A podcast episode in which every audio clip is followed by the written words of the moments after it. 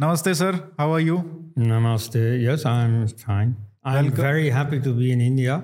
It was a very tiring few months in uh, in Europe, and um, everything becomes normal again once I come in uh, Indira Airport.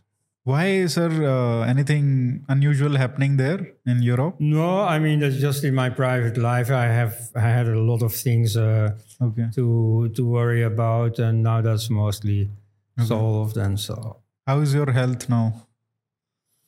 Much better. I mean, not that it's important for anyone, but so It is important for us. the, the last few years I wasn't very well. Yeah. I had all kinds of, uh, you know, d- different diseases at the same time on my joints, Hmm. especially, and um, danger zone for diabetes, and uh, of course I have the all the complications that follow from my heart transplantation. Hmm. But still, it's 16 years ago, and I'm doing fine. I mean, I'm I'm not in danger. So, uh, but I mean, now everything has gone a lot better, mainly due to more physical exercises, including hatha yoga. Okay. I mean, I've done that for a long time, but only at a distance. Now I've taken it really serious, and it has effect. Hmm. The COVID experience was something because a lot of people were saying that comorbidities that you have, so many of them that will impact. So, uh, did you have COVID or? I have had COVID. Okay. I've, I've, I mean, you see, our group of transplant patients um, get uh, called to the hospital for vaccination anyway. Okay. So I didn't really consider what quite a few people do is to refuse to cooperate with the whole thing. And um, so I, I had three vaccinations. Um, nevertheless, after the second vaccination, I still had uh, COVID. Hmm. I had the real thing. I was lucky. I was probably the first one in my country to have this Omicron variety, Oh, which is much less serious. Yes. So some of the symptoms I, I never had. Some, of course, I did have, and it was very recognizable, but nothing dangerous. I mean, Good to know. yeah. So, but but but but uh, comorbidities may be um, uh, after the second vaccination. I had an otherwise inexplicable attack of arthritis on my left hand for a whole month. Oh. Uh, and so oh, I couldn't use this hand. This hand I lost the use of because of another operation I've had long ago, uh, which meant that my hearing nerve and my equilibrium nerve on the right side were severed during an operation. Not by accident; it was inevitable. But um, but so I mean, you can see it when I walk down the steps. See, I have a hard time finding my uh, balance. Hmm. Uh, but um, so one effect, of course, also is that I couldn't write anymore, and so now I've more or less relearned that Okay. uh, all that. So so I used mostly my left hand, and then I couldn't use that anymore either because of this uh, arthritis. Then after my third, uh, you know, booster um, vaccination, I uh, had yet more. I had all these joint problems, and quite a few, one after another, or even at the same time. Exacerbated by the COVID experience or the Hmm? Well, I am not sure. I mean, and of course, now many doctors are going to say, no, no, no, no, you, you shouldn't make that Connection. connection. And of course, I, I'm not being a medic. I can't make that connection Hmm. responsibly. You know, but I, I noticed that people around me have been saying, oh, look, look, that's what happens when you get the vaccination. so I don't know. I mean, this whole vaccination thing, I mean, I guess they did what they could. Nobody knew exactly what the situation was. Uh, so it was a big experiment. Some people say you shouldn't do experiments on entire populations. Again, I, I mean, it's something I, I have no opinion about. I have opinions enough, so that'll do. So coming to the opinions enough part, Yeah. uh, while you were in Europe, a lot of discussion was happening in India, and you must be looking at it very amusingly that people were discussing so passionately about what should be the name of the country, Yes. Bharat or India. And given that you have written so much about it, what do you think about this whole issue? Yeah, well, um, the name India, of course, is Indian enough. You see, it, it comes from the Greek uh, pronunciation of the Persian pronunciation of Sindhu. In Arabic, Al Hind, or in Chinese, Intu also come from there. Um, and you see, those words are not really foreign because they ultimately come from Sindhu, which is river. And so it simply means people living on or beyond the Sindhu River. Uh, but yeah, I mean, if you think that's too foreign, um, at least you see, this is a word used in a foreign language, English. Now, the Chinese or the Germans or the Greeks or the Finns are not demanding that outsiders use their own name for their own language or for their own country. You know, nobody outside China says Zhongguo, respectively Deutschland, respectively Hellas, respectively uh, Suomi, which is Finland. Uh, so they don't care what others make of it. You know, in their own language, of course, they use their own term. Now, you could say in the case of India, yes, English is a foreign language, it's a colonial language.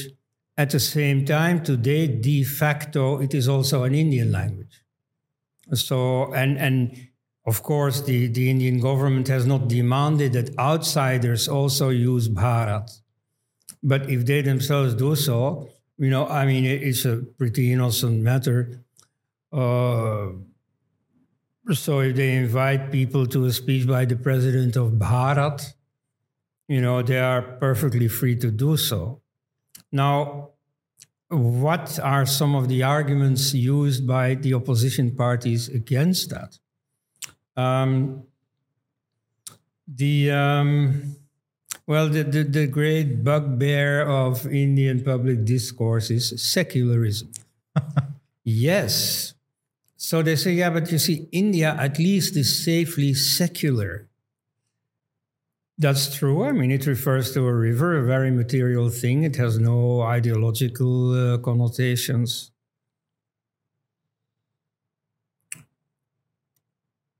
But that's not the end of it. Uh, in the case of India, you could get away with it. There's another term for India, which is Hindustan. Uh, that is also a secular term, although some people have been saying in the course of that discussion that that is a, is a religiously colored term. That's not really true. You see, Hindustan has the Persian suffix for geographical places, uh, it's a stan and then preceded by Hindu, which is India or which is an Indian. And for them, uh, for thousands of years, it didn't have a religious meaning. It simply meant India. Now, the word Hindu, of course, acquired a religious dimension once the Muslims brought the word from Persia into India. And then it came to mean an Indian who is not a Muslim. Uh, so, uh, in spite of what the RSS nowadays says that every Indian is a Hindu, in fact, by definition, and since the very beginning, not every Indian is a Hindu. The word Hindu precisely differentiates between Muslims and non Muslim Indians. It is purely a negative definition. It means an Indian unbeliever. It doesn't say what they believe. You don't have to believe in reincarnation in order to be a Hindu. You don't have to practice Vedic rituals and so on. You see all these difference between Brahmins and Buddhists, between upper and lower caste, between uh, urbanites and tribals and so on. That's all not important. From an Islamic viewpoint, they all go to hell. You see, that's what unbelievers do. they, they go to hell. Not that you should mind, uh, because Hindus will have a good time in hell. uh, because, you know, hell is like an eternal uh, yeah, um, Agnihotra, it's an eternal fire ritual. And moreover, the landlord in hell, you see, he's a fellow with a trident. And with him too, you will feel at home. Um, yes. So uh, all these people are the same. You see the, these, these specific differences about Atma and Anatma and so on. The, the Muslims are absolutely not concerned with that. Like, for instance, the Muslim historian Minhajus Siraj, when he describes the destruction of Nalanda, he calls the Buddhist monks clean shaven Brahmins. Hmm. So you see, all, uh, all the Ambedkarites who say, yeah, the Buddha was an anti-Brahmin revolutionary and so on. Somehow they hadn't noticed that. Neither have I, but that's a different matter. But you see, the Muslims themselves made no difference between all that. Ah. Um, okay, anyway, so the word Hindu acquired a religious meaning or a, a second meaning because the, the meaning Indian also remained relevant. Hmm. Uh, so in the modern age, this no longer applies. Hi- Hi- Hindus are everywhere, and non-Indians, people without Indian ancestry, like Tulsi Gabbard in the United States, can be Hindus. Um, but so historically, uh, the, the word Hindu is still confined to India. And so a foreigner, even if he believes all the same things and does all the same things, would not be called a Hindu. You see, some people nowadays, like David Frawley, for instance, who are effectively Hindu, can also be called Hindu. Now, I specifically do not call myself a Hindu. And um, there are different reasons for that. And it's not because I have anything against, against the stuff you people do. Uh, but so one reason against it is precisely that geographical consideration. Okay. Not the main reason, but it's also there. Um, okay, but so the word Hindu has acquired this religious dimension. The word Hindustan has not. When the Muslims ruled India, they still called the country Hindustan. When, when under the Sultanate or under the, the Mughal Empire, they went on pilgrimage to Mecca, they would introduce themselves as Hindustani or Hindui. And um, so that is a perfectly secular term. It- there is a paper called the, the, Hindustan Times, very secular. You know, if the word Hindustan had not been secular, that would not have been the name of that paper. Okay, uh, you have the name Jambudweep in uh, from the Puranas. Uh, this means the uh, the landmass of the blackberry. That's also a perfectly secular term, just like uh, India from Sindhu. Uh, now, as for Bharat, however, watch out. A- at least secularists should watch out. You know, because, you know, there are hidden meanings or connotations. It's like with the anthem. You see, the, the Muslims supported by Jawaharlal Nehru opposed Vande Mataram as the anthem because they said it's idolatrous and it worships uh, Durga and so on. Uh, well, Jana Gana Mana is very similar because you see, it, it talks about the Jana Gana Mana Adhinayak, the, the commander of the people's mind, and about the Bharata Bhagya Vidhata, the dispenser of India's destiny. But it doesn't say who this is. And so at the time of writing, this was just before the visit of King George to India, which was then his colony. And uh, this was at a con- this was first sung at a Congress meeting, which was in preparation precisely of that visit. And another song sung at for the first time at that meeting was indeed in praise of King George. But this song was not, and in, in a letter, Tagore has explicitly denied that it, it was in honor of King George. Um, now, if you read the whole, the whole text, not just the first stanza, which is the official anthem, then it becomes completely clear. You see, the third stanza is about the uh, the divine charioteer who yuge yuge. The, the, the verse is literally from the Bhagavad Gita from age to age, you see, whenever dharma is is faltering, then I come back to restore dharma. Yada yada hi yeah. bharat. So um, then, then the next stanza is about the, the, protective mother, the combative mother, and so this is about Durga, mm. and then the final one is about the you know the eternal guide, the guru, and so on. This is about Shiva. So who is the dispenser of India's destiny? It's the Hindu pantheon. Mm.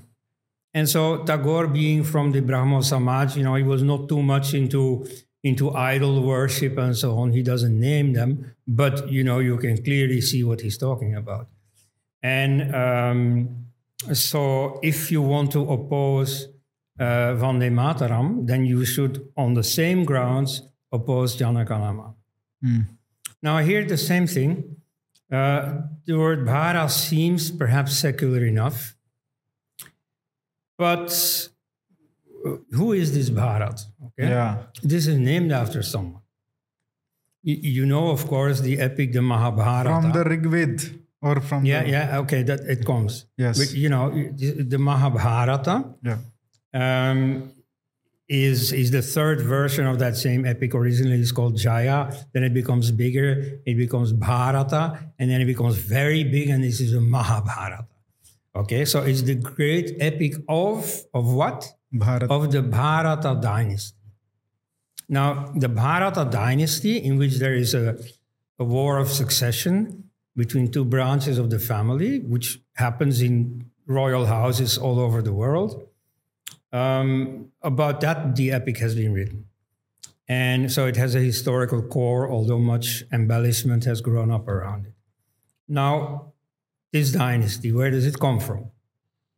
These are the descendants of a number of famous ancestors like Kuru, uh, who founds Kurukshetra. Uh, but it goes back beyond that, and uh, you end up with a certain Bharata. So Bharata is the Sanskrit derivative of Bharata. This is a not uncommon boy's name. Um, it is a, a verb form of the root bar, which is uh, ver in Latin or uh, bear in English. To bear, where from born, for example. Um, so to carry, to maintain. And this is said about fire. Now, you know, you have taboo topics, like in many languages, the word bear is not expressed, it's replaced with some circumscription so that you, you, you know, you, you avoid the taboo of naming the bear by, by its name. So here, similarly, uh, fire, yeah, there is the word Agni, of course, but there are also uh, circumlocutions, you know, to avoid being too direct. And uh, like, for instance, you also have the name uh, Bhrigu. Bhrigu is an onomatopoeia, a sound imitation of the sound of the fire, of the flames. Okay. And so this is also a name that means fire. So Bharata effectively means fire. And, and that's a normal name in a culture where they worship the fire, you know. Can you hear that? They worship the fire. You know, they're idolaters. Yes. You know, I mean, they don't worship sculptures. Maybe that's more literal idol. But at any rate, they worship something that is not Allah. Yes. Okay. Uh, so this boy, you know, was born and he got the name Bharata. And then he grew up and he did something important. You see, the country is not named Bharata because of this word uh, meaning fire. You know, although that's also instructive, but that's not exactly why this boy was important. No, he became important because he effectively founds the Vedic tradition. Um, the first uh, poet of a Vedic hymn is Bharadwaj. Uh, according to tradition, for what it is worth, he was the adoptive son of King Bharata. At any rate, he comes is a bit younger than Bharata, according to other sources, a few generations younger. At any rate, it's in this circle of Bharata's court that the Vedic tradition begins. Now, poetry, of course, existed already for a very long time in even very uh, well non less advanced cultures. You already have poetry because that's very easy. You don't need any material for it. You don't need any instruments, you know, except language, which you know everybody has. And um, so the tradition of poetry very certainly already existed. And you can also see from the oldest Vedic hymns onwards, it's very sophisticated poetry. And uh, so, so it really clearly builds on an existing tradition. But what is the new thing? It is that this poetry is memorized and they see to it that it really doesn't get lost. I mean, you for fun can learn a poet, poem that you like by heart, and when you die, it's nevertheless still forgotten. Uh, so here they make sure that this is perfectly preserved. There are all kinds of mnemotechnic devices to, you know, keep it exactly as it is, to pass it on exactly as it is. And so that's the Vedic tradition. Now the Vedic tradition becomes very important. Many Hindus say that everything is from the Vedas. That's not true. You see, India is a big place. There are different traditions that are not Vedic, like what you see in India everywhere these days. Uh, temples with uh, murtis that are being worshipped. Um, that's not Vedic. That's nowhere in the Vedas. Uh, the tradition of asceticism, of meditation, that's not really in evidence in the Vedas, except a few times in the third person. Like you have the hymn of the Munis, the Keshin hymn, the hymn of the hairy ones, mm. where the Naga sadhus are described. You know, that they're, you know, living on the outside of society, walking naked and in the wind and so on. And so they know about yoga, that's very clear, but they themselves are not these ascetics. The Vedic poets are elite people. Mm. They live in the court. They're part of the circle of the king. And um, so they live in a culture in which some notion of yoga is present. You see some yogic ideas here and there in the Vedas, mm. like, for instance, Dirgatama's uh, imagery of the two birds in the, in the tree, where one is eating from the berries and another is simply looking on. Just like you have the contrast between uh, pravriti, taking part in worldly life, and nivriti, abstaining from the world. Uh, so some of these ideas are already there, but overall, the Vedas are not about yoga. Mm. That's another element of Indian culture, and so all these different traditions get get uh, all integrated together, and the Vedic tradition has the honor of becoming sort of the framework that integrates all these together. Mm. And so you'll get the Sanskrit terminology for all the uh, components of the puja culture, for all the components of the meditation culture, and so on. But so that's the Veda that integrates non Vedic elements. You also see that the Vedic tradition becomes the backbone, first of all, of ancillary literature, the Brahmanas, the Upanishads, yes. which become very philosophical and, in fact, a level of philosophy that has been recognized by many outside philosophers as the greatest that mankind has produced. It also uh, becomes the center around which a number of sciences grow. You know, some sciences that exist everywhere, like astronomy, mm uh, some in which India is much ahead of the rest of the world, some branches of mathematics, um, some which remain uniquely Indian till the modern age, like linguistics. And so, with all this, you see, the Vedic tradition attracts an enormous prestige. So, the, the Bharata dynasty starts in Haryana Ilaspada is uh, east on the east side of the Saraswati River. but it doesn't stay there. And so all kinds of political events happen, military events. And one is a very important one, which is this Battle of the Ten Kings. Uh, King Sudas, who is the employer first of sage Vishwamitra, then of sage Vasishta, he conquers first in the east into western Uttar Pradesh, and then he conquers in the west, uh, West Punjab. And uh, in fact, this, Battle of the Ten Kings takes place on the Ravi River, which is now the border between India and Pakistan. So it was, in a way, 5,000 years ago, the first Indo Pak war ending in an Indian victory.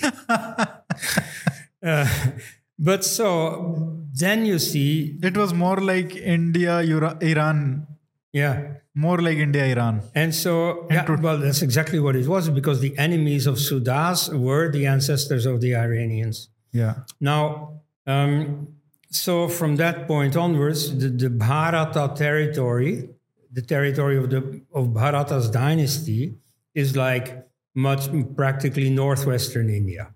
Mind you, it's not all of India. Uh, some Hindu nationalists say that no, no, uh, you know, India is Sanatana, is eternal. That's not. mm, that's exaggerated. Uh, at least the Vedic India is not.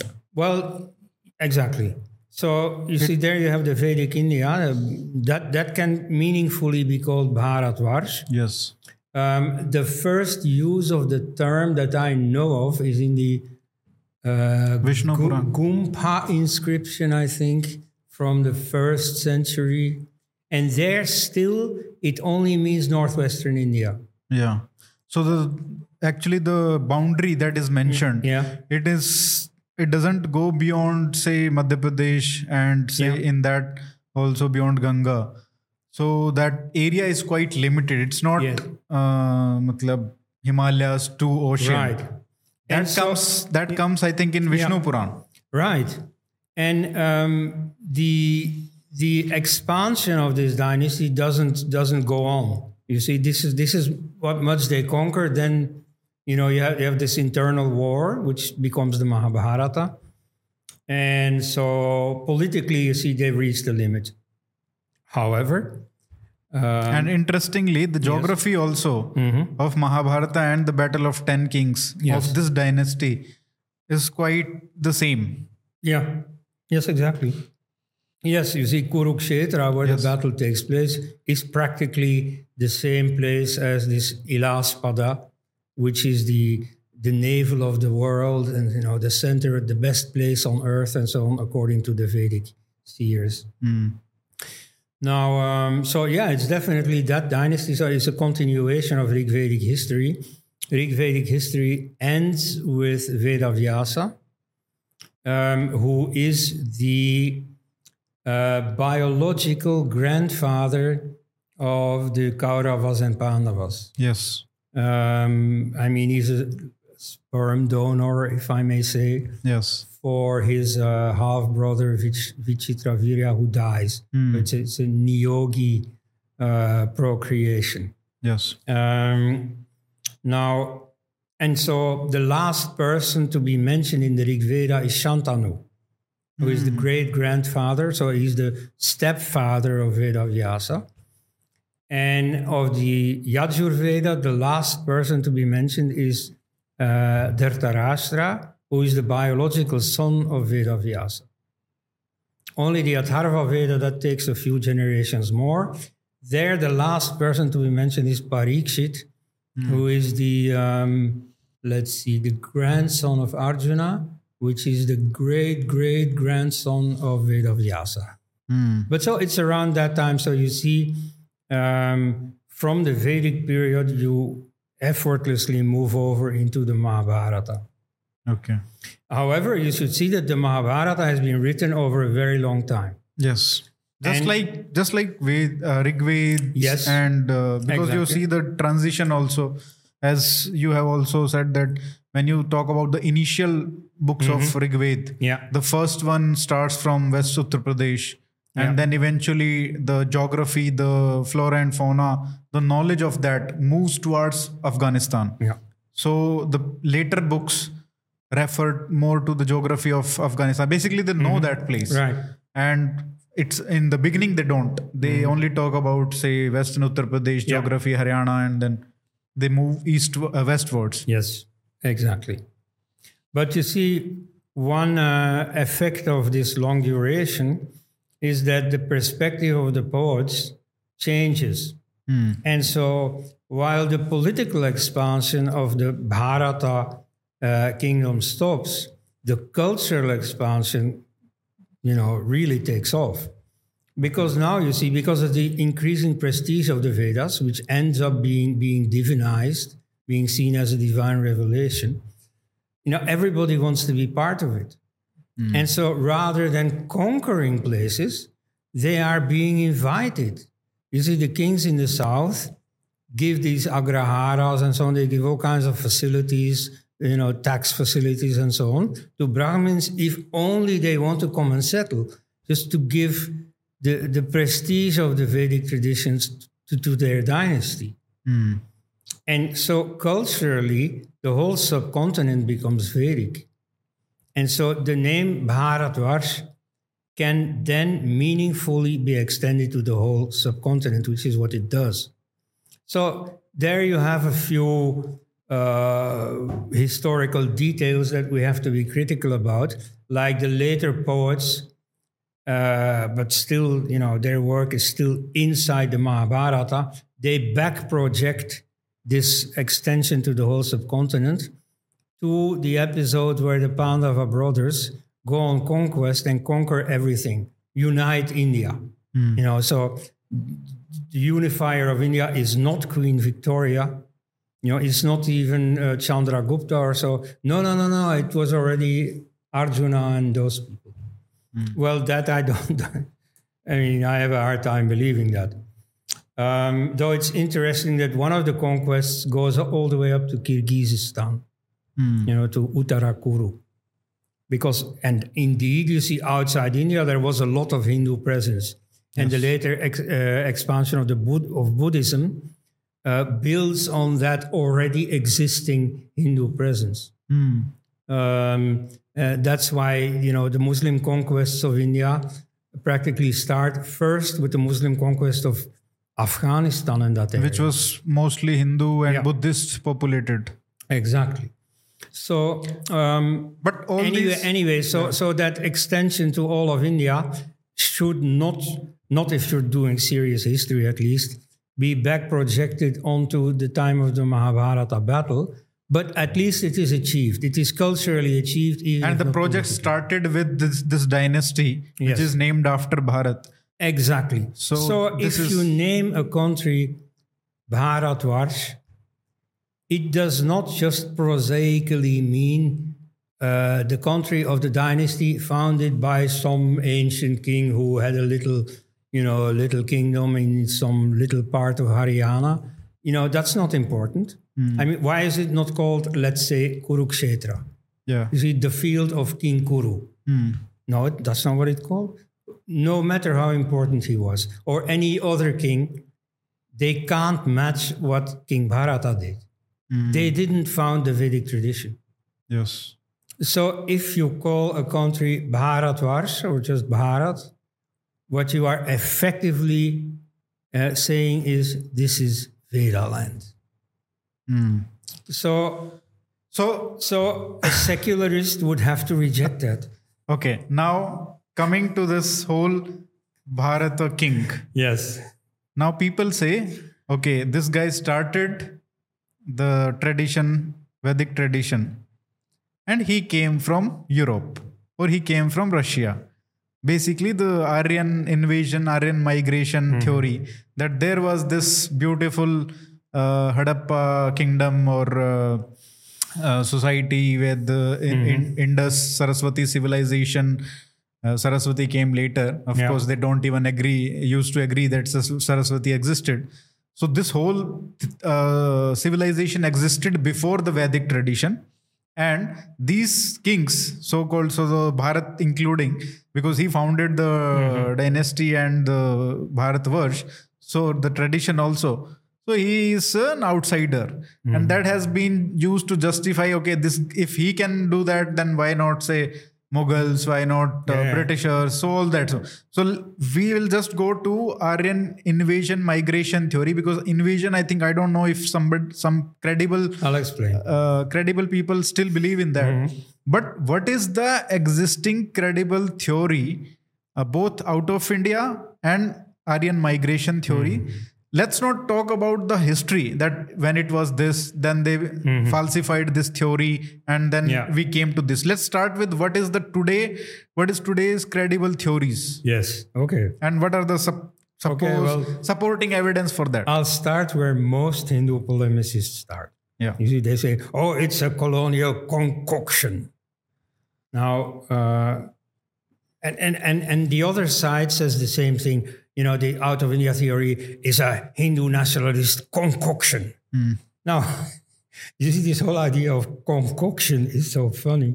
Yeah, it's, it's, it's, it's absolutely a conspiracy theory. You see, it says, no, what you see is not what you see. There's something behind it. You see, they are using all these linguistic and archaeological arguments, but in fact, it's a political ploy, you know. so, so you know, you, you have this politician, you know, he comes home from some tiring day in parliament and he lost the debate and he sits down and he says, What am I going to do to fool my enemies? Eureka, I have it. I'll, I'll start a scholarly theory so good that all the people of the discipline itself are going to buy into it and going to propagate it. Hmm. Yes. No, you see, that's not how it works, you know. And so, uh, so that's not how it has gone. Now, I admit, of course, that there has been political use of the theory. Yes, because like like the, the, the point you make you know if the, if the vedic people have conquered india then why should not somebody later conquer it? That point has quite literally been made by winston churchill. Yes, you see against the the, the rising uh, freedom movement he argued well we have as much right to be in india as anyone there hmm. except maybe for the depressed classes who are the native stock so that's exactly the Aryan invasion theory. So you have the natives, they were conquered by these foreigners who put them down, you know, put them in the lowest castes. And so the caste system is a sort of apartheid system with which, you know, the, the newcomers try to impose their rule and their racial purity. Mm. So, yes, politicians have used this theory, but that's only after the theory has come about. True. If you want to refute the theory, it's not good enough to say, oh, look at what politicians have done. No, I agree that it is not concoction, but it has been, for for example, once it came into the picture, uh, the Britishers thought it very convenient Yeah, for them course. to use it and divide the society Yeah. because that was their like that was their basic principle that you have to find all these fault lines and divide. Mm-hmm. Yeah. And the same is being carried forward by the Western Academy also. Mm-hmm. And our people, when they discovered this, that this is not the whole picture, when they sort started seeing this evidence of out of India theory, they also they like whatever evidence comes, we have to ignore that and we have to prove this theory Yeah, because this suits our thing. So it's I'm just saying that forget all these people. Mm-hmm. Let's see which theory has credible evidence in its support. Okay. Now, as for uh, immigration versus um, Migration. no, no, versus invasion, you see, migration is not a good term. Aryan migration theory that says nothing because there was at any rate a migration, either a migration into India or a migration out of India. I mean, there are some people in India who deny even that, who says, you know, I mean, who deny that there was any either movement into India or movement out of India. But that's they don't want to have proven. anything to do with anything outside India. And they, you know, I mean, I've, I, I've, I've been through that discussion many times. Um, you see, it's like, you know, if you say, no, no, no, there was no immigration, but there was an emigration. Now, this, they, they, they suspect some, some, some trick, you know, by these wily Westerners. you know, they, they can't get India by saying that there was an immigration, but they still want to keep the door open by saying that there was an immigration. You know? And and so you see, being nationalists anything that happened outside the the the the the, the, the, the Khyber Pass, you know, whether it is immigration or immigration, they don't want to know. For them, India is enough. They want to close that door. Yeah, They should have closed that door when they had the chance. but so Literally. Yeah, but so realistically speaking, if you study the you know the relation between those languages, of course there was a migration either into India or out of India. Now, uh, so this term AMT, Aryan migration theory, that I completely reject. However, as for Aryan immigration theory, well, an invasion is of course a form of immigration. So I don't care, and anyway, the abbreviation is the same, AIT. Now, the fuss that they make is that um, they want a scenario without a military aspect. Uh, Uh, so this, you know, an earlier generation of, of scholars, whether of one school or the other, took it for granted that there was some military event. You know, why do they speak English in America or Spanish in South America and so on? Why? Why do they speak Russian in Vladivostok, far away from where the Russians originated? because well, the because invasion happened. Yeah. And um, so, like, you see, even some of the Aryan invasion scholars, they mock this new tendency of denying invasion and emphasizing, oh, no, no, no, immigration. Like, you have this French uh, scholar, Bernard Sergent. Uh, both his parents were in the French resistance during the Second World War. So he knows the role of conquest. You know, of course, there was conquest and there was, you know, fighting against it and uh, all kinds of military aspects in history. And imposing one's And and so so you see, he finds this very funny that people are so squeamish. You know, oh no, the you know, invasion that's toxic masculinity. so, so you see, of course, you know, and and then especially in this case, you see, here you're talking about the greatest population concentration at that time on Earth. You see, far, far bigger, you see, geographically and certainly demographically than Egypt or Mesopotamia. So you have the biggest society in the world, and that would, you know, accept the language and the religion of newcomers just like that. You see, I mean, uh, in America, for example, it was conquered by, by the British. Then a majority of non British people came in. But so while coming in, they all adapted. Hmm. You know, they remained Italian speaking for one or two generations, but ultimately they all became English speaking. And so that's that's immigration. That's not invasion. Initially, what the, what the English did was invasion. That's why they imposed their language. What the others did was immigration. They did not impose their language. Now here, the scenario that you're looking at is that the biggest society in, the world at that time gives up its language and its religion for no reason at all. Hmm. Now, that's very unlikely. You see, conquest is a far more credible scenario, but even that would not be enough. Like the Mongols, they conquered practically all of Asia. And yet, today, apart from Kalmykia, part of the Russian Federation, there is no country that changed linguistically from its own language to Mongol. yeah. You see, everywhere the Mongols adopted. In Iran, for example, the Ilkhans became Iranian speaking, became Muslim. So they fully assimilated into Iranian society. And so that's what you would expect those Aryans to do. Hmm. And effectively, that has happened in history. You see, nowadays they talk a lot about uh, genes. They say, oh, yeah, but there is, I, I don't know, 17% or so of Indian genes can be, tra- at least um, uh, male genes. It has to do with Y chromosomes. And Yeah, so they, they say that in this caste, this percentage Yeah. is 50%. In this Right. caste, this is 30%. Yeah. So so you see, overall, I, th- I think it's seventeen percent, at least a percentage. You know, is traceable to Central Asia. It of course also depends on what time you and so on. But anyway, I perfectly accept that a part of the population came from Central Asia. And we know that from history. Long before there was genetics, we already knew that the, the Scythians had come, the uh, Huns, the Greeks, the Kushanas, the Turks, and so on. They all brought their genes into India. And these genes are still there. You know, geneticists can find them. But they didn't bring their language. Or, you know, like the Italians in America, they brought their language for a few generations and then it dissipated. And then they all became Indo Aryan speaking.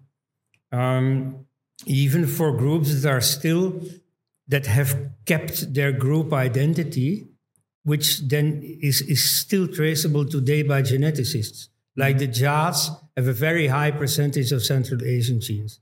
Who are the Jats? The word Jat is a Sanskritization of what is in Greek Getai. So the Getai is a Scythian, is an Iranian tribe, uh, known, eh, famous in history because they defeated the founder of the Persian Empire, Kyros, in 500 something BC. Um, and so a number of them came to India, settled here, and so this name became Jat. But and and they retain their genes; they remain recognizable as something special, not the same as the rest of Hindu society. Yet they completely adapted. They took on Hinduism. They took on uh, Hindi. Is that uh, an established thing Yeah, yeah, yeah, absolutely. that they trace their origin from those Scythians? Uh, well, the, from some Scythian tribe, that at any rate, that's not not in doubt at all. Okay. That they are the descendants of the ones who defeated Emperor Kyros.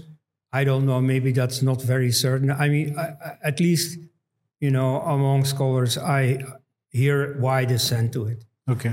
Um, but so at any rate, they come from Central Asia. And um, and so they did not do what the Aryans are supposed to have done, namely to impose their language on a far larger society than what they than their own tribe. And incidentally, they inhabited the very land, very geography that was the land of, say, uh, Ah, yeah. Yeah, yeah, the original Vedic country, that's Where where, the it? Jats live today. yeah, That's true. uh, you know, West UP, Haryana, Yeah. Punjab, and some parts of Rajasthan. Right. So it's very interesting. And similarly, so many like people have come, Huns have come, and uh, like every third or fourth century, people Yeah. came from outside. So it's that is not new. And everybody except say after uh, Muslims came, everybody integrated into the society, whether they became separate castes. Say, uh, like it's very controversial to say maybe they became Rajputs, some became some Yeah. in, invaders became Gujjar, some became something. Yes. So all these different castes, maybe the composition is different. And even the Muslims, you see, even though they have an ideology of separateness, they only maintain their separateness in matters of religion. But linguistically, they also adapted. Yeah. You see, either like in Kerala, for instance, they simply became Malayalam speaking. Uh, or you see, their Urdu is a variety of Hindi. It's not Persian, it's not Arabic, it's certainly not Turkic. Uh, so even they adapted. But that is because the adaptation did not require any, like, they didn't come in hordes that way. The people Yeah. were natives only. They were from here. Those who well, were. that's that's another discussion. Um, you know, Mohan Bhagwat said that uh, by DNA, Hindus and Muslims are the same. Yeah. Now, first of all, of course, that's not important. You know, there are like the Mahabharata is between cousins. Yes, they had the same DNA. Nevertheless, they were still enemies. Okay, so that's that's not so important. But, But what they- nevertheless, you can ask the question: Yeah. Do they have the same DNA? Now, some Muslims, especially the, the elites, are going to say, no, no, we are foreigners. Yeah. And so you have a lot of Urdu literature where this is said very explicitly, True. like by, by Hali and so on, by the famous Urdu poets. Um, So basically, those Ashrafs versus that. yes. Now, Ajlaf. even among the Ashrafs, of course, they too have the same DNA because Hmm. you see, uh, sometimes the foreign descent is only a claim they make. You see, if some Muslim businessman 200 years ago became successful, he thought, oh, now with my new status, I deserve a new ancestry. And so he called himself Sharif or uh, Sayyid, which means a direct descendant of the Prophet himself, or Quraishi, which is an Arabic descent, or Khan, which is Turkic descent, Hmm. uh, the most common name in, in Pakistan.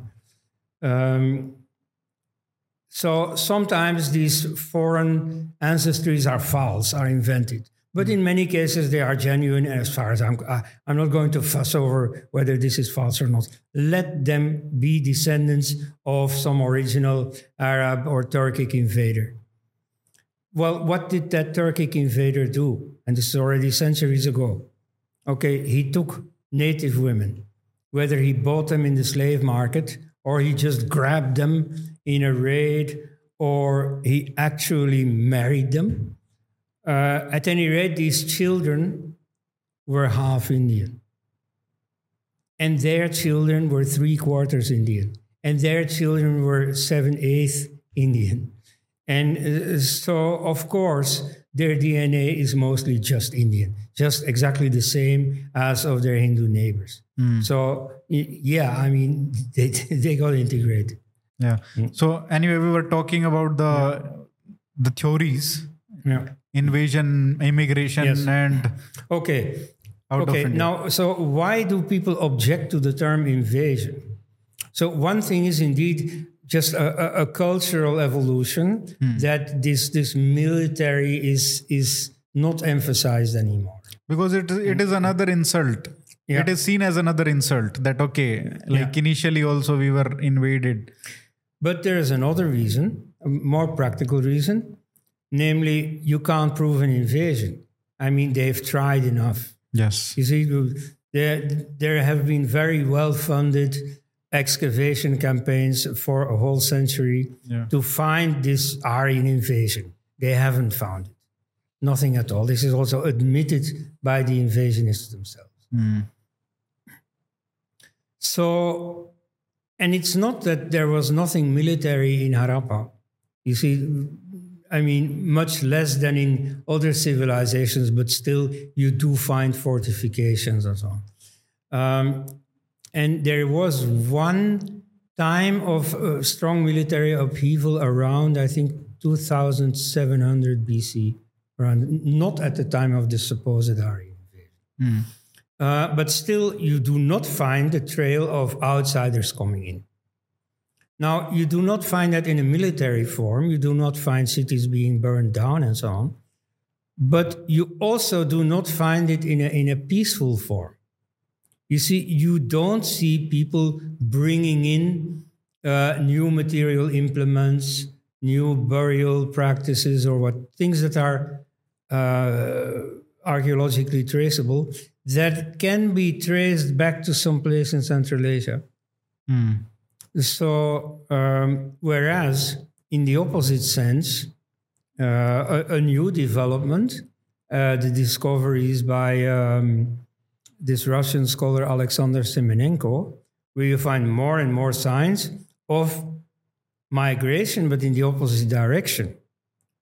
And, and, and this is entirely logical. What You see- evidence? Like well, you see, the, the Harappan uh, people were traders.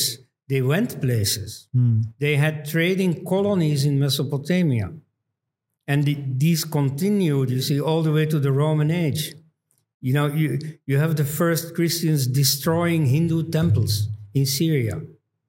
Yeah, so you see, there was this very strong presence also in uh, Oman, in Arabia. And then, indeed, in Afghanistan, like you had a colony in Shortugai uh, for the exploitation of uh, lapis lazuli mines. And so, so, so the Harappans went around. Also the and tech- so much of their trading goods, especially their jewelry, then already India was famous for jewelry. You see, was taken out through Central Asia, Mesopotamia, even Egypt. And technologically also Yeah. uh, at that time there was no contemporary civilization that was as advanced Yeah. as say Hadappa. hmm So the narrative that other outside Yeah. who can conquer usually happens when there is a superiority of culture of Yeah. tools that was not there Well, you could say that. You see, i mean archaeologically i am saying that Yeah, yeah. at that site nobody has found that advanced civilization in other places that Mm-hmm. Yeah. was there in india Mhm. Yes, exactly. Um, you could say, well, a primitive people can concentrate on military prowess, like what the Mongols did. Hmm. You see, they were, you know, a very outside uh, society That's looked true. at from, from China or Iran. Uh, yet, you see, they conquered these places. yeah But the typical thing is that they didn't leave anything there Hmm. and uh, or like the, the the Goths and the Vandals and so on who conquered the Roman Empire. They, did, they are usually cited as a counterexample against the idea that you have to find traces of invaders. So you see, they didn't really invade anything. They had, for instance, already converted to Christianity even before they conquered Rome. Um, so you see, they didn't change anything. Like they, they left all the Roman institutions in place. There was a new boss at the top, but otherwise everything remained the same. They took over the language and so on. They brought in a few loan words, but they kept, you know, Latin as the, the operative language. So um, so linguistically at least Mm-hmm. we can't say that either way whether we out, went out or whether they came in No, no, no, no. That's that's that's a different issue. We- Okay. We were just talking about archaeology, so I'll finish that. But the point I want to uh, bring across is that um, there is no trace of an invasion, nor even of an immigration. okay And uh, so Semenenko argues, and I think more and more convincingly, that there are many signs of emigration. But okay, let's say that that is still in the balance, that the jury is still out on that. But at any rate, there's no sign of an immigration. Uh, that's for sure. Now, that is archaeologically based Yeah. on archaeology Yeah. now we will come to linguistics Yes. Okay. Um, the out of India theory is the original uh, theory about the geography of the Indo European family once the Indo European family as such had been discovered. Hmm. So, actually yes this was the original theory yeah. many people don't know that Yeah, yeah, of course. You see, you you see all these invasionists, ah, ah, the ugly, vicious Hindu nationalists. Well, you see the the uh, the theory of the Indo-European language kinship dates uh, from officially from 1767. There were already a few writers uh, who had some some impression of a kinship already since the 16th century. A few individual writers, they had no influence at all. But then the French Jesuit um, Gaston Laurent Coeurdoux in 1767 sent a paper to the Academy in Paris in which he showed in detail the kinship between Latin, Greek, and Sanskrit. One of the first to hear of it was Voltaire, the famous French. uh, French freethinker. And uh, he immediately publicized it. So already it became, became publicly known and immediately in and out of India sense. And so he explicitly says uh, European culture comes from the banks of the Ganga. Hmm. So that's not a Hindu nationalist. No, that's like one of the great minds of the French European liberals. Enlightenment. Yeah. And several others follow, like Immanuel Kant. Uh, then uh, it is most explicitly uh, elaborated in the book um, Language and Wisdom of the Indians by Friedrich Schlegel in 1808. So this is already 40 years later, and still the out of India theory is the dominant one. Uh, now, of course, some people already explore other possibilities. Uh, you have, first of all, the Christians, whose importance in this debate is much exaggerated in India. They always come up with this theory that, you know, creation only took place in 4000 BC, that was there, that, that of course was a present, I wouldn't exaggerate it too much because precisely the people who worked on it were like scientific brains and not too biblical. Although, then again, you see, the Oriental studies initially in, in the universities hmm. were placed with the theology department. And uh, so often you see these are people that were prepared for work in the mission. And so they learned Hindi or Arabic or Japanese or so to prepare them for the mission. And so in, in that case, you see, the biblical influence was not negligible. But still, like in the Catholic world, this idea of a literal interpretation of the Bible was not there. And that's already a very important section. Uh, so I wouldn't exaggerate that, but nevertheless, their, their presence was there. And so, what did they say that the original homeland was? Well, Armenia.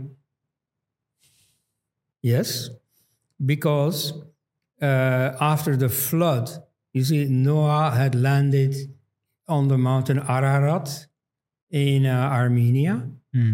And of his three sons, it is Japheth who is designated as the ancestor of the Indo Europeans. So we all come from Armenia. Um, so that was another theory. Now, this is a very interesting one because coincidentally, for completely non biblical reasons, actually, after the Indian homeland, the popular one came back to that region.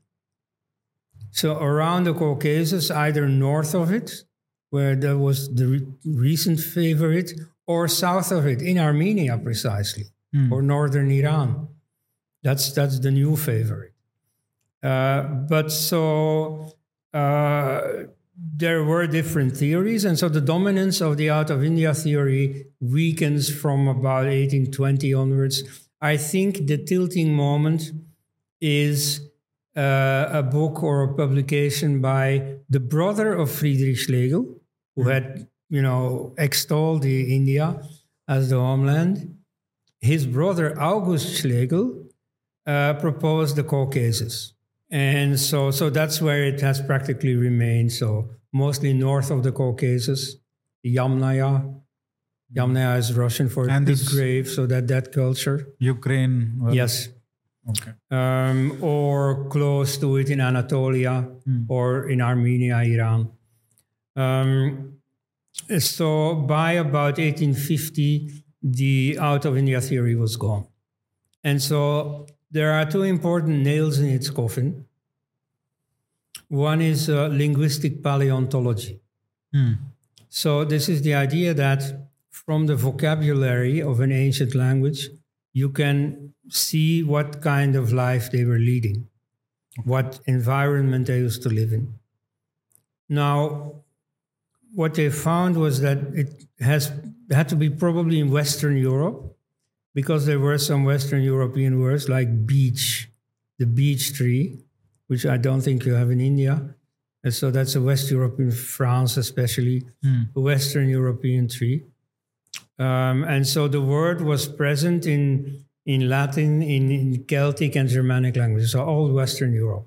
And then Northern Europe, because of a number of species that belonged in a cold climate the bear, the wolf, um, the uh, also some trees and so on. So that, that, that seemed also settled. Now, strictly speaking, if you think again, and indeed you see linguists later have criticized it uh, to this effect, uh, this is not really decisive. Because if people move from one climate to another, either they forget about those words or they give a new meaning to those words. Hmm. Like the, the beech word also exists in Greek, but with the meaning of oak. And because there's no beech trees, but there are still trees, and so the word was kept and, and you know had another meaning. Or it may have gone in the other direction. I mean, that's precisely the point. You see, with linguistic paleontology, you really aren't sure. Hmm. Moreover, you know, when, when in Europe they think of India, they think of of sweating hot. Now, some parts of India are cold, Yeah. namely around the mountains. So you have, for instance, the birch tree in, in Kashmir. You have wolves. Uh, you have bears. In fact, I learned from Shrikant Talageri that you have the most, you know, the highest number of different bear species in India. Um, so again, you see these cold climate species do not exclude India. Anyway, but so at that time it was thought that oh, this is a decisive element. India is out of the race. The second one is that um, well, let me first say the fundamental one, the one that brought about this shift away from India, is simply that they saw that Sanskrit is not Proto Indo European. Sanskrit is already a daughter of Proto Indo European, even though perhaps the eldest daughter. Okay. Um, so, what, what Coeurdoux and so on had seen is that Sanskrit is clearly an older language than Latin and Greek. Hmm. It has a more complete form of the Indo European grammar. Hmm. Like in Latin, you have five cases of the noun, or six, in Greek, five, in German, four, in English, only one. Um, whereas in Sanskrit, you have eight. In most languages, you have only two numbers, singular and plural. In Sanskrit, you have three. Um, so, and it's not that Sanskrit acquired what was originally fewer in, in Greek. No, because Greek and Latin also have remnants of this dual number or of the locative case and so on. Like, for instance, the Latin word domi, which means at home, is a locative case of domus, which means a home. Um, so there are some remnants.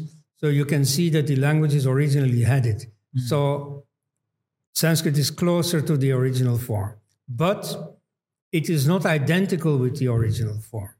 You can see some cases where Sanskrit must have changed, like um, the the shift from k, k to ch, um, and and from um, from from g to j. Uh, you know that's a typical shift that happens in languages all over the world. Like for instance, Beijing was originally Peking. yeah? Very cool. Um, this is unidirectional. This is always a, a, a shift in this sense from k to ch. And so later on, in the Indo-European languages that don't have this shift, hmm. later on this shift nevertheless took place. But that can happen like anywhere, no? Yeah, yeah, of course. It can happen anywhere. But yeah, yeah. And in fact, that's a very important argument. Nevertheless, at that time, they thought, and indeed I agree, that it was not a very sharp reasoning. Yeah. Um, they went by impressions. So they thought that since there is a distance, a, a linguistic distance between Sanskrit and Proto Indo European, there must be a geographical distance Yes, between the homeland and India. Now, that's really not valid uh, because languages change even while staying in the same place. Yeah. And, you know, the English of today is not that of Shakespeare, is not that of Chaucer. Um, so that's not really a compelling argument. Nevertheless, at that time, it, it worked. So then you have this linguistic paleontology, and then you have a non linguistic argument, a literary argument, namely the Vedic testimony for the Aryan invasion. So, Vedic testimony. Yes. You see, you could say, well, linguistically, it's not proven that India is not a homeland. Huh. But if they themselves say that they immigrated or invaded, Yeah. what can we do? Yeah, if, if they themselves say we came from outside, well, yeah, then, you know. But where is that? Ah, well, uh, several uh, military scenes, especially the Battle of the Ten Kings, um, do suggest a racial identity uh, for the parties in the in the battle. Uh, it is said twice that um, Vasishta, the priest of the Aryans, uh, is white clad. Shvitnia, from Shweta, is white. Yeah, but white clad can be clothes, right? Well, yes, but you see, in such very ancient texts, who knows about the precise meaning of the words? Yeah. So sometimes it's translated, you can see it in the, the first translations, white complexioned. See. Then on the other side, the enemies are often described as black. But you see, as even uh, an established uh, linguist like uh, Hans Heinrich Hock has shown, um, black is, should not be taken literally. Um, in, in, some cases, it's not even about uh, about the enemy per se. Like you have a case where you have Krishna Twach, the black cover, Mm. which is about something else, which is simply about the night which lies over the earth like a black cover. Mm. Okay, but some sometimes it is about the enemy. The enemy is described as black. Now, does this mean that the enemy had a black skin color? Mm. Well, in the Second World War, the enemy was also called black. See, I mean, I, I know you see, in my childhood, I, I know that the adults at the time you see, they were all very conscious about who in the Second World War had been a white or a black. Okay. You see, a white meant somebody of the resistance or somebody, you know, strongly it on didn't the side refer of to the, the skin the- color. No, not at all. So the blacks were those who sided with the Axis. Because all were white. Subhash Chandra Bose, the Japanese collaborator, in British security reports, he's described as a black. Hmm. So you see, you don't have to go back 5,000 years. You know, you, you go back less than one century, and this usage was still there. The enemy was called black. Yeah. Moreover, in the specific case of the Battle of the Ten Kings, the word black is not there to designate the enemy. Hmm. You see, I mean, here I, I almost can't help laughing because this is such, I mean, such a such clear evidence. Hmm. Um, the enemy is described as the Asikni Jana. That is the Jana, resident the of people, the tribe of Black River. well, Asikni means black. Okay, Okay. so this is often described as the black tribe. Hmm. And uh, in, I think, uh, Griffith's translation, it is said in footnote explicitly that this refers to the black aborigines. And that's at any rate how everybody read it. Um, now, in reality, this is about the enemy who comes from the Asikni Basin.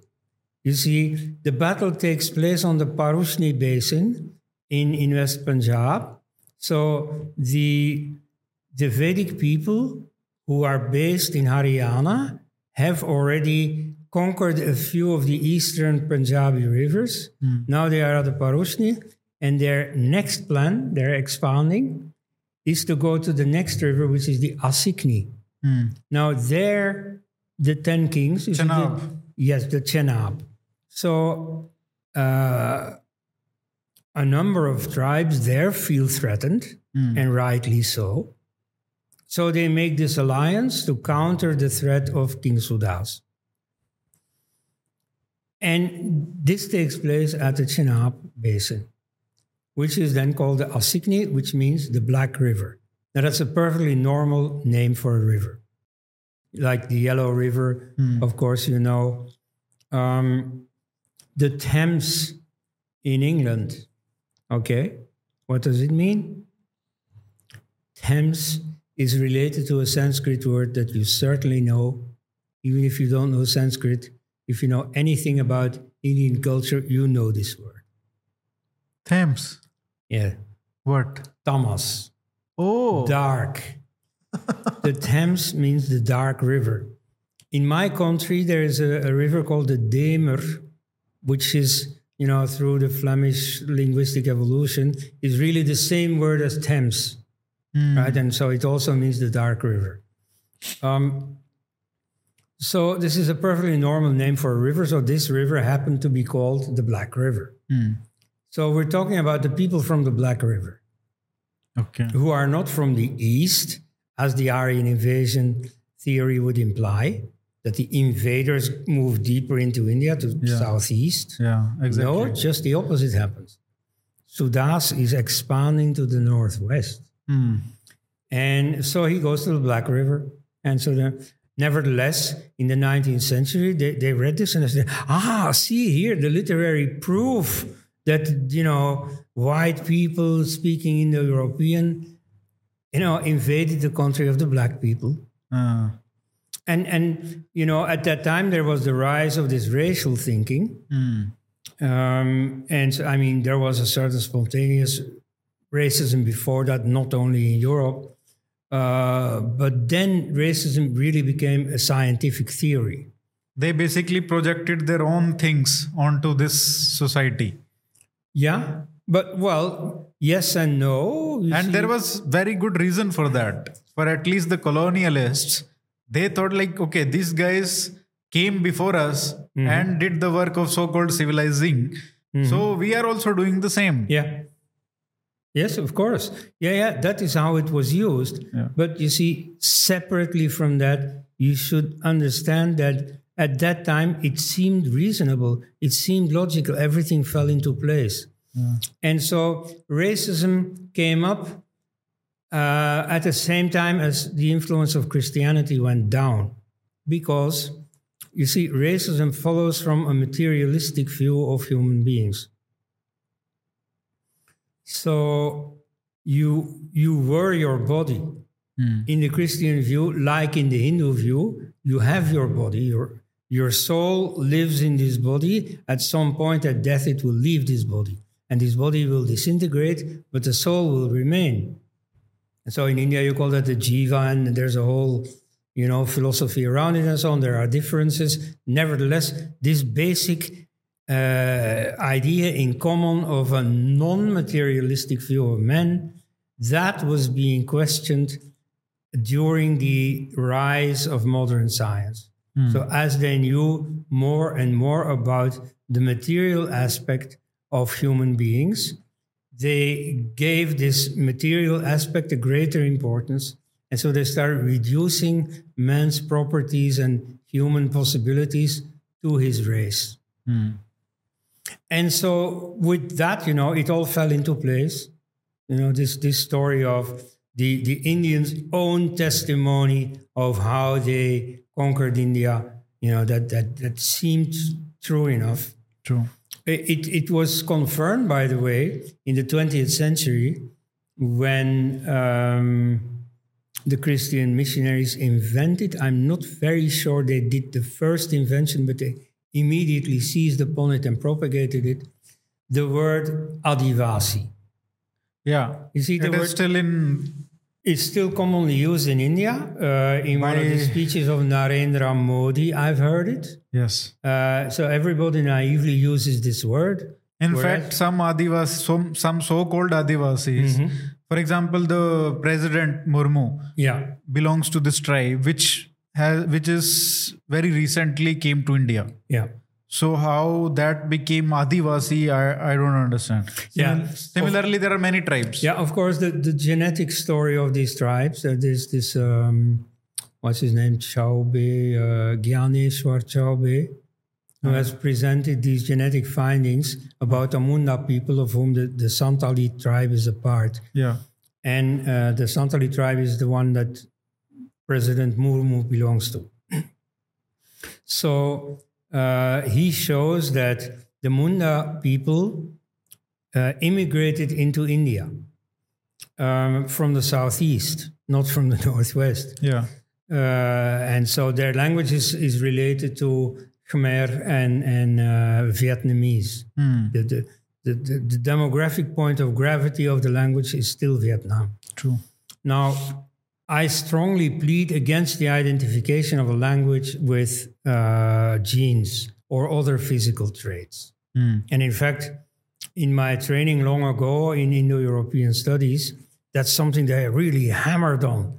Because, of course, before the war, there had been this identification of the Aryan languages, the Indo European languages, with the Aryan physical type. You know, the, you had to be tall and uh, white, of course, and uh, you had to have a backhead knob. Okay. I didn't know that at first, but you one day somebody checked my backhead. Oh, you don't have a backhead knob. Acha. So, that I- is also one of the characteristics. I'm not a good Aryan. uh, anyway, but so the identification of the Aryans with a physical type after the war is being laughed at. You see, now they call it pseudoscience. I think that's a bit unfair. That simply was the then state of science. That was the state of the art. It was still in its infancy. Uh, so then they thought this was reasonable. Later, you know, we grew out of that. But so now with genetics, this is being revived. You know, when this book uh, by David Reich and then this ne- next book by Tony Joseph came out some five years ago, uh, using genetic arguments for the Aryan invasion. Um, effectively, in the polemics in the in the newspapers here in India, I saw you have people one after another saying, "Yeah, but this is the Aryan gene." No, no, no, no. The person, you know, the, the, the skeleton, you know, analyzed from from Rakhigarhi Yeah, so has the- a Dravidian gene. Yes, yes, yes. This was the argument that the actually uh, the Yeah. skeleton that was found in Rakhigarhi was of a woman. Yeah. And uh, supposedly, I don't know, like I have been told that it is not supposed to have R1A gene. Yeah, it, it, yeah, right. It's not not from A male. you know Central Asian provenance. Yeah. Um, okay. so that was cl- classified as R1A1 is basically the so-called Aryan gene. Right. And whatever mixture is there is Dravidian. Nevertheless, in the case of the Mundas, it is a little bit more defensible to do it. You see, in the case of the Aryans, it's a mixture, a complete mixture. And so, this area where they went through uh, Afghanistan and so on, you complete crossroads of ethnicities. So, and and you know, in, in any scenario, very many people in India who didn't speak Indo-Aryan in the beginning do so now. So it's a mixture, you know, of all kinds of genetic provenances. Uh, so you can't tell from the genes of their descendants today what their ancestors spoke. Nevertheless, there is a, a better case for that in the, uh, with the uh, Mundas, because the Mundas were not numerous. You see, one reason why people would ad, uh, adopt a, another language is because, well, everybody speaks it, you know. Or what can I do? Um, they were not numerous. They were not advanced. You know, I mean, at least not more than the people around them. Um, they were not especially rich or so. So most of the people who speak Munda languages today are not descendants of converts, so to speak, to the Munda languages. There was nobody speaking Telugu or Hindi or so who said, oh, yeah, I'll have better chances in life if I adopt Santali. That is very unlikely to. So, most of the people who speak Santali or uh, Munda or so today are descendants of people who already spoke that language when they came into India. Hmm. So it's, yeah, I mean, I'd still be careful, but it's more defensible to apply these genetic findings to the prehistory of the Munda languages. So, what conclusion does Chaubey come to?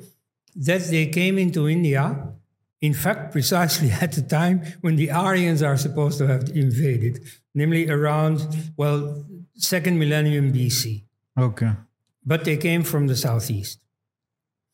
Um, so uh, President Murmu is not an Adivasi.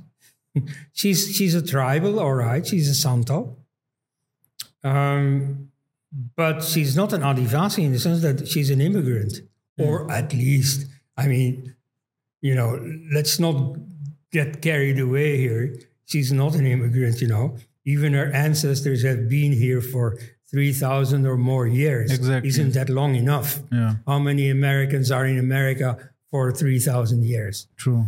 Um, so, I mean, this is all a very theoretical uh, discussion, and it's it's really actually very funny that in India so many people get politically worked up over it. So Uh, basically, what what is the situation today, given the evidence? Where Yeah. do you lean, and what is the reason for that? Okay, I'll come to that. Let me first finish the, the reasoning I was putting up Yeah. about the word Adivasi. You see, the word Adivasi is not older than 100 years. And yet, I've heard a number of people, including professional Indologists, professional Indo Europeanists, Use say, that word. Yeah, the tribals are the native Indians. Of course, that's what the word Adivasi says. See, that's a circular reasoning. Um, okay, so, but so you see, that's essentially what happened when these translations of the Vedas, you know, told us that the ancient Aryans had already said, yes, we have invaded India from the black aboriginals. Uh, so, you know, it's, it's circular. Mm-hmm. Um, or like another thing, you see, many people defend the Aryan invasion theory because Bala Gangadhara Tilak, uh, also in, 1900 at that time everyone believed that yeah, because they course. thought that West, western science hai to theek hi hoga exactly you see even hindu nationalists like savarkar believed in the aryan invasion theory not that they were so enthusiastic about it because they were because told and they were because not of the scientists. prestige of Western science. Yeah. Yes. So you see, he made his own version that he came from from from the Arctic, um, and so now there are still Europeans. I know some. Who, who use that as an argument? See, it's a Brahmin who says, you know, that an Aryan invasion. Yeah, well, um, so that's all very circular. Okay, today. Now, what was your question about today? So today, what is your theory that is you think according to you is most credible? Whether it is out of India, whether it is immigration, migration, what is your most plausible theory in this regard, and what is the evidence for that? Because we know that you people uh, make jokes about you that you are uh, you don't believe in genetics, you don't believe in uh, uh, linguistic evidence, you don't believe in is this nonsense? so so where the- because we have shown Yeah. that linguistically either can be true similarly genetically also and there is Well- no need to have a link between the two Yeah. so know, what will what the will linguistic evidence is not very strong either way. yeah yeah You see, there are a few arguments that are really pertinent. Um, often they are in a, in a far corner, they're not big, but actually to explain them away uh, would be would be very forced, very artificial. Like, for instance, um, Shrikant Talageri's discovery that the word for wine, uh, which is generally agreed to be a loan from Semitic, so Middle East, uh, exists only in the Western branches of Indo-European and not in the Eastern ones. So Tocharic, Iranian, and Indo-Aryan don't have it. And Proto-Bangani, but of that we only have a few words that may be explained away. Um, but so the Eastern branches don't have it, but the Western ones all have it.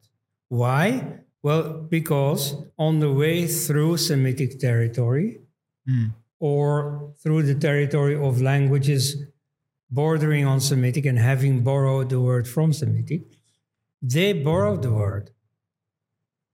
And, you know, an east to west movement explains it, a west to east movement doesn't.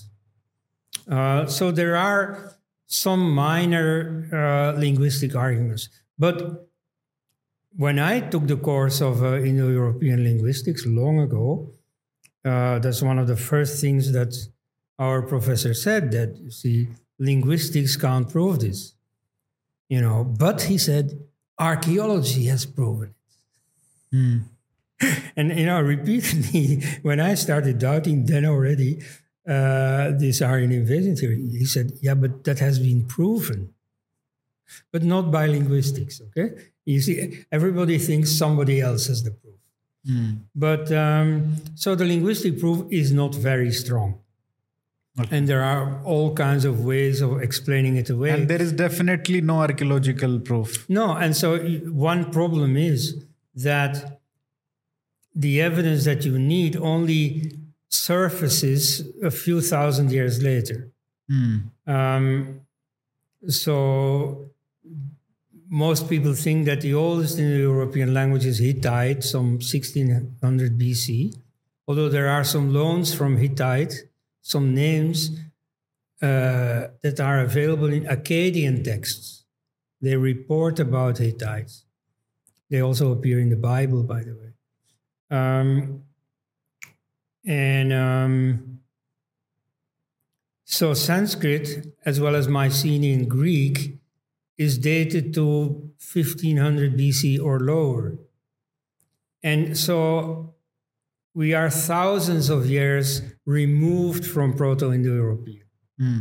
So, of course, the evidence is limited. That's why the genetic evidence makes such a difference because that brings us back to the period concerned itself. What will be the clinching evidence according to you? No, it's a combination of, of you know, and, and we are getting there. You see, in the West too, you know, this interdisciplinarity is gaining ground, Yeah. uh, not always in a very balanced way. Like last year, I was at a conference where the genetic evidence was all the rage, but it was a linguists conference.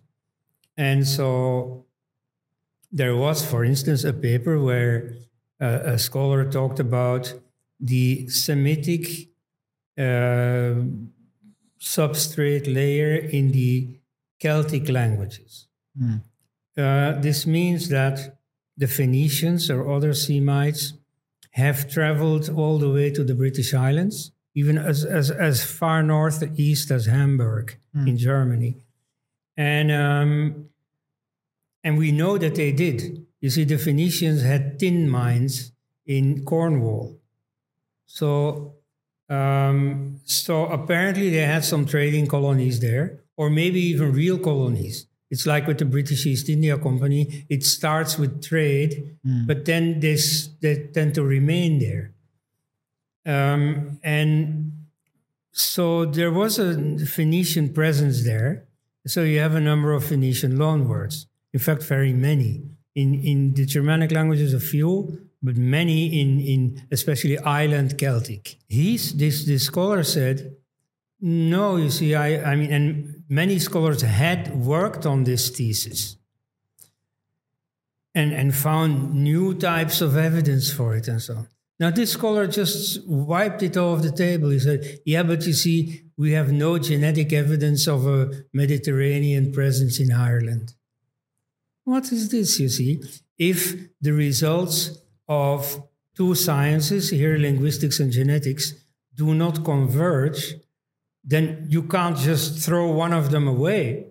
You know, you have to see, okay, we have a problem here. We have to analyze more deeply. We have to study. We have to find more evidence and so on. And ultimately, they'll converge. Uh, but so what was happening here is that, you know, linguists, after 200 years of looking for the homeland and not really finding it, just give up. You say, oh, oh, now we have the strong evidence of genetics, which is, in fact, exactly what the Indian scholars say. You see, they have never taken linguistics seriously. You know, N.S. Rajaram talking about, oh, you know, it's a pseudo science, Proto-Indo-European is a ghost language, and uh, you know, and even recently I saw a certain Shiva Shastri say on YouTube that uh, you see they invented this uh, this linguistic kinship, and someone else said, yeah, yeah, Subhash Kak said, yeah, but you know this can be explained. You know, words looking like Sanskrit present in Greek, yeah, but that may be borrowing, you know, across thousands of, of miles, or or like the the, the the, the difference between Indo-Aryan and Dravidian, which is also a linguistic reality. Yeah, but you see, there are many Sanskrit loans in Tamil. Yeah, but loans is something else. You know, there are today there are very many Spanish loans in Quechua, or there are many uh, Afrikaans loans in Zulu or so, but these languages are not cognate. Okay, so that's a totally different phenomenon. So you see, as a perfect amateurs, you see they were throwing their you know dislike against uh, linguistics. Now that is changing. You see, finally, now that with genetics, Indian scholars are getting somewhere. See, and they're good in genetics. They're good in engineering and in medicine and so on. They've never done anything about the humanities, but in the exact sciences, they're good. And so here they are making progress. They are making discoveries that really matter in the debate. Yeah, and And so may- now, with that progress achieved, you find the, among the younger generation quite a few who are taking in some of the linguistic evidence to the extent that they're capable of understanding it. They are very meaningfully uh, connecting it with the genetic evidence. so basically a combination of these two Yeah. will eventually get us somewhere. Yes. Okay. Now, uh, if you ask, you see, which of the two theories I favor, Yes. I, I first have to update you. There is now a third theory Okay. that is coming up. In the 90s, there was this theory of Anatolia as the homeland. Yes. That was uh, that was really refuted. Hmm. Um, and even the man, the, the, the great theorist of this, Colin Renfrew, has accepted the uh, Yamnaya homeland uh, north of the Black Sea and Caspian Sea. Uh, however, one of his supporters, Paul Heggarty, linguist, using the newest methods in linguistics, more mathematized linguistics, which is which helps explain why Indians are also now finally accepting it. Hmm. Um, he argues, I won't say he shows, but he, you know, very reasonably argues that on linguistic grounds, mind you, that um, the homeland was south of the Caucasus Okay. not exactly Anatolia, a bit to the east, Armenia, or even northern Iran. Northern Iran, on genetic grounds, on different grounds, was marked as the homeland by David Reich.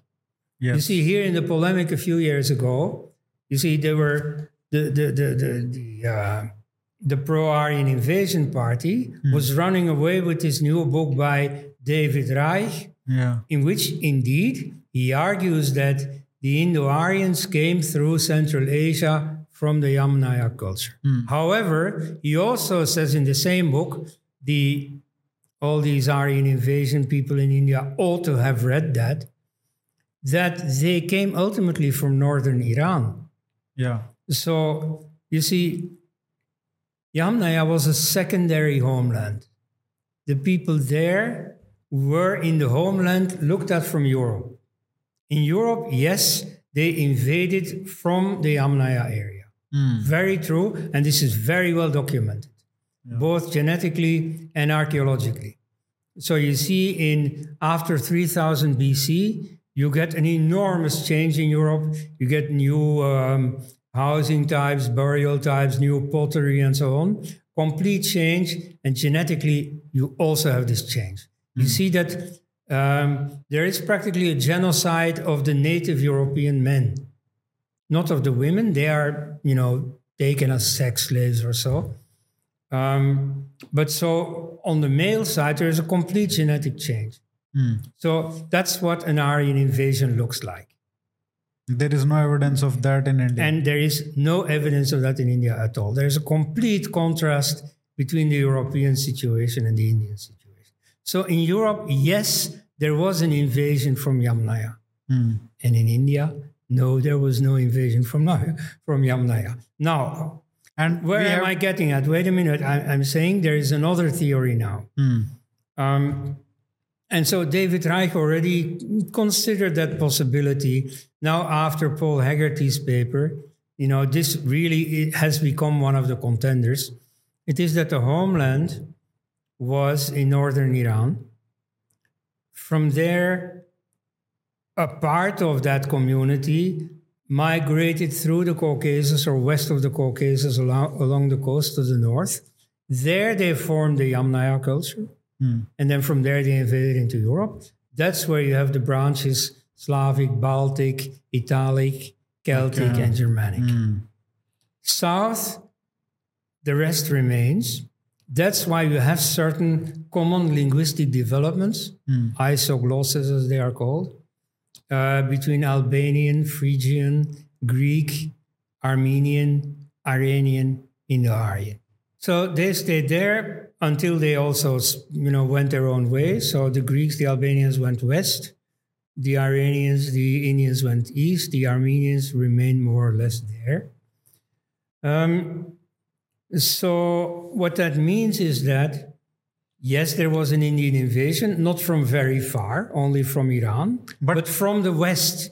You see, they did not go all the way north, north of the Caspian Sea, and then through Central Asia down to Afghanistan and then into India. No, from Iran they went through Balochistan into India. And so that's why, you know, uh, now I'm, I'm pleading their case for, for a minute. Um, that's, for instance, why you have the beginning of agriculture in Mehrgarh. Mehrgarh is entirely in the west of the subcontinent. And so this fits in with the old theory that agriculture started in the Middle East and then spread into Europe and spread into India.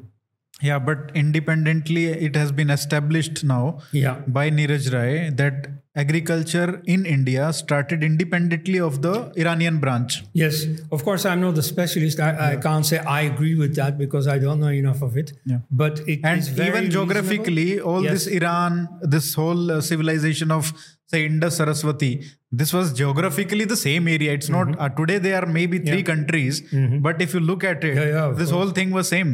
Yeah. Yeah. So um, it, it fits in with other arguments for the out of, uh, out of India theory. But at any rate, now let me for a minute make plausible this new theory of Armenia, northern Iran. So uh, what they say is that there was a southern movement which uh, did not affect the Yamnaya area. So the Greeks went straight to the west, the Albanians went straight to the west, the Indians went straight to the east. So there's an almost direct line from northern Iran into India. Um, so that's a different scenario. It's already, you know, for, for Indian chauvinists, it will certainly gratify them that at least the homeland is not in Europe. And indeed, in, in Europe, I know uh, a political movement uh, associated with the French uh, Nouvelle Droite, New Right. Uh, in in leftist papers like Wikipedia, they're going to say, "Oh, it's extreme right." That's not entirely fair, but nevertheless, they are Euro nationalists and they are very attached to the idea of a European homeland. Yeah. And so they won't like it that even people who used to believe in the Yamnaya homeland are now moving the homeland south of the Caucasus. So Um, nevertheless, so this is now one uh, contender, and I see that a number of people in India take to it. Like, uh, what's his name? Uh, Ashish, was it Kulkarni? Um, anyway, uh, some of the geneticists, you know, take to it. They say, well, genetically everything falls into place. Uh, the linguistic argument, they don't know enough to see what the problems are. Uh, but so, I mean, I, I noticed that also in India, also among Aryan invasion skeptics, there are people who accept an Aryan invasion or an Aryan immigration uh, if it comes from northern Iran. okay. So, so this is now an important contender. We have to take it into account, and um, I personally much prefer debating the out of India theory with the, you know, Iranian invasion theory than with the Yamnaya invasion theory. Okay, because at least this one is less uh, problematic than that one in in terms of evidence. Well, um, no, it or more nothing- plausible. Yeah, it has nothing to do with the chauvinist Indian reason that I just sketched. I mean, that you know leaves me cold. Basically, these But- two are more plausible, so hence they can be, you know, uh, debated. Well, you see, the, the people who now in the West, who now um, go with or feel inclined to this theory by Paul Heggarty of a south of the Caucasus homeland, they have already converted away from the Yamna. homeland. True, true. So It's just a matter of another clearly few hundred shows- kilometers. Yeah, that to shows the an open-mindedness Yeah. that in the debate against the Aryan invasion, I've been missing for 30 years. True, There was all this hate against the out of India theory. exactly. And so th- the scenario has become At least it is More geographically more closer it's also to debate. geographically closer, yes. Yeah, to both can be a plausible hypothesis. Yeah.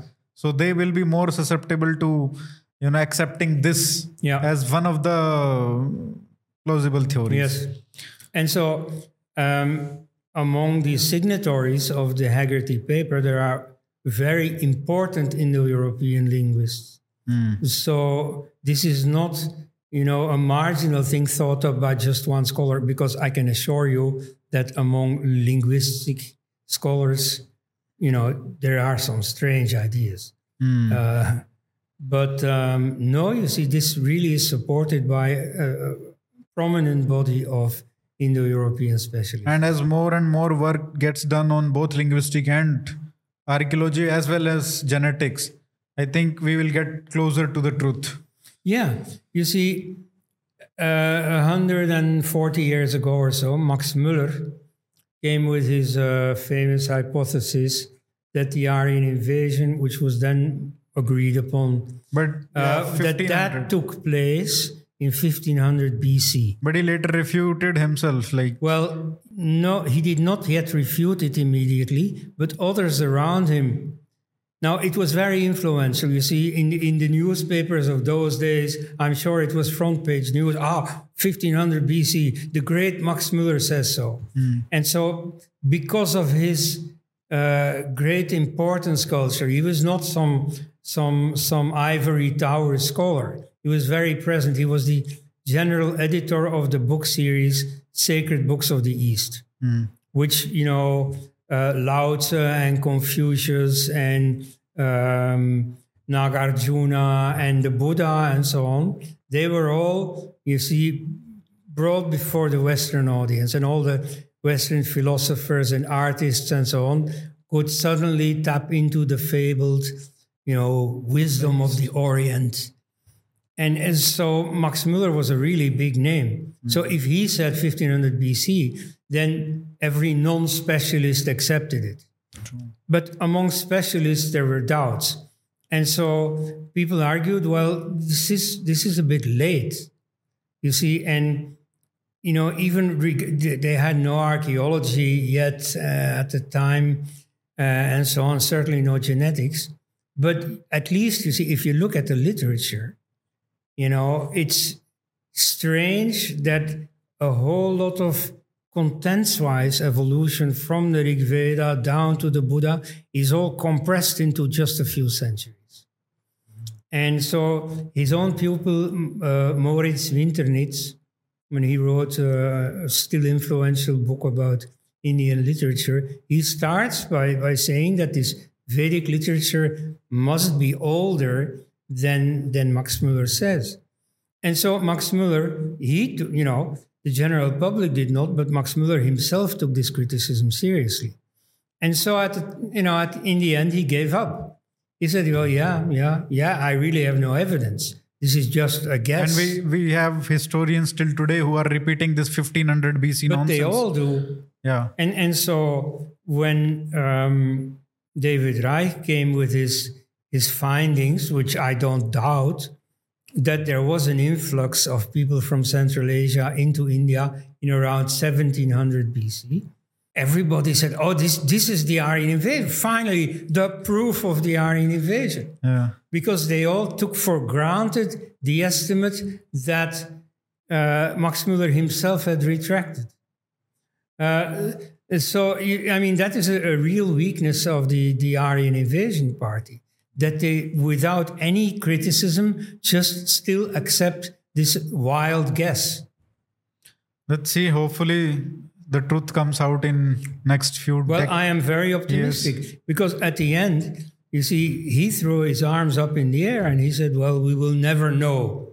but you we know, will know. But we, are getting know. Closer to sure that. We're very close to it. Yeah. Just around the corner. Yeah. So thank you so much, sir, for giving such an enlightening discussion on this so. thing, because you are someone who has been following this debate for decades, Yes. and uh, hopefully we will get to know soon. Because both uh, in genetics and linguistics, work is going on. Yeah. Uh, and thank you so much for coming here and talking to us. Keep visiting India. Yeah. And uh, next time when you are here by December, January, we will have a conversation on Ayodhya. Yeah. Thank you so much, sir.